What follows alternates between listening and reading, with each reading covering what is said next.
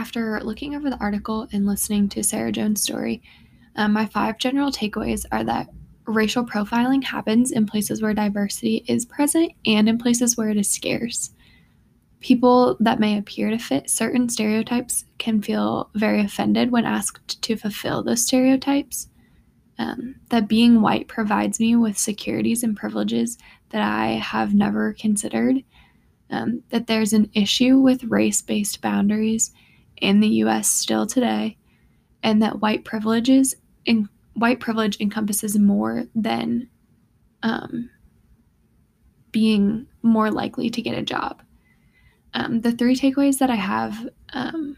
that apply to my work as a future teacher are that the ways that I speak, approach, and act with my students tells something about the way that I view myself and my privilege. That I need to be mindful of taking opportunities to know students and not rely on stereotypes to know them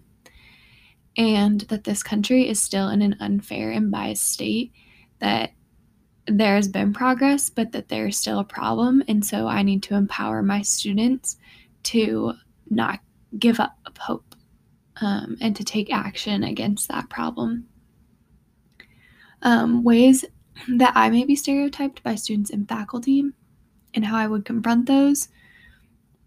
as a new teacher, students and faculty will most likely stereotype me as the basic, white, young Miami alumni new teacher.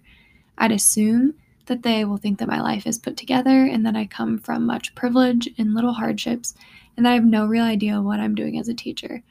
I think my major defense against personal stereotypes is to be genuine and to take the time to get to know my students and faculty, as well as letting them get to know me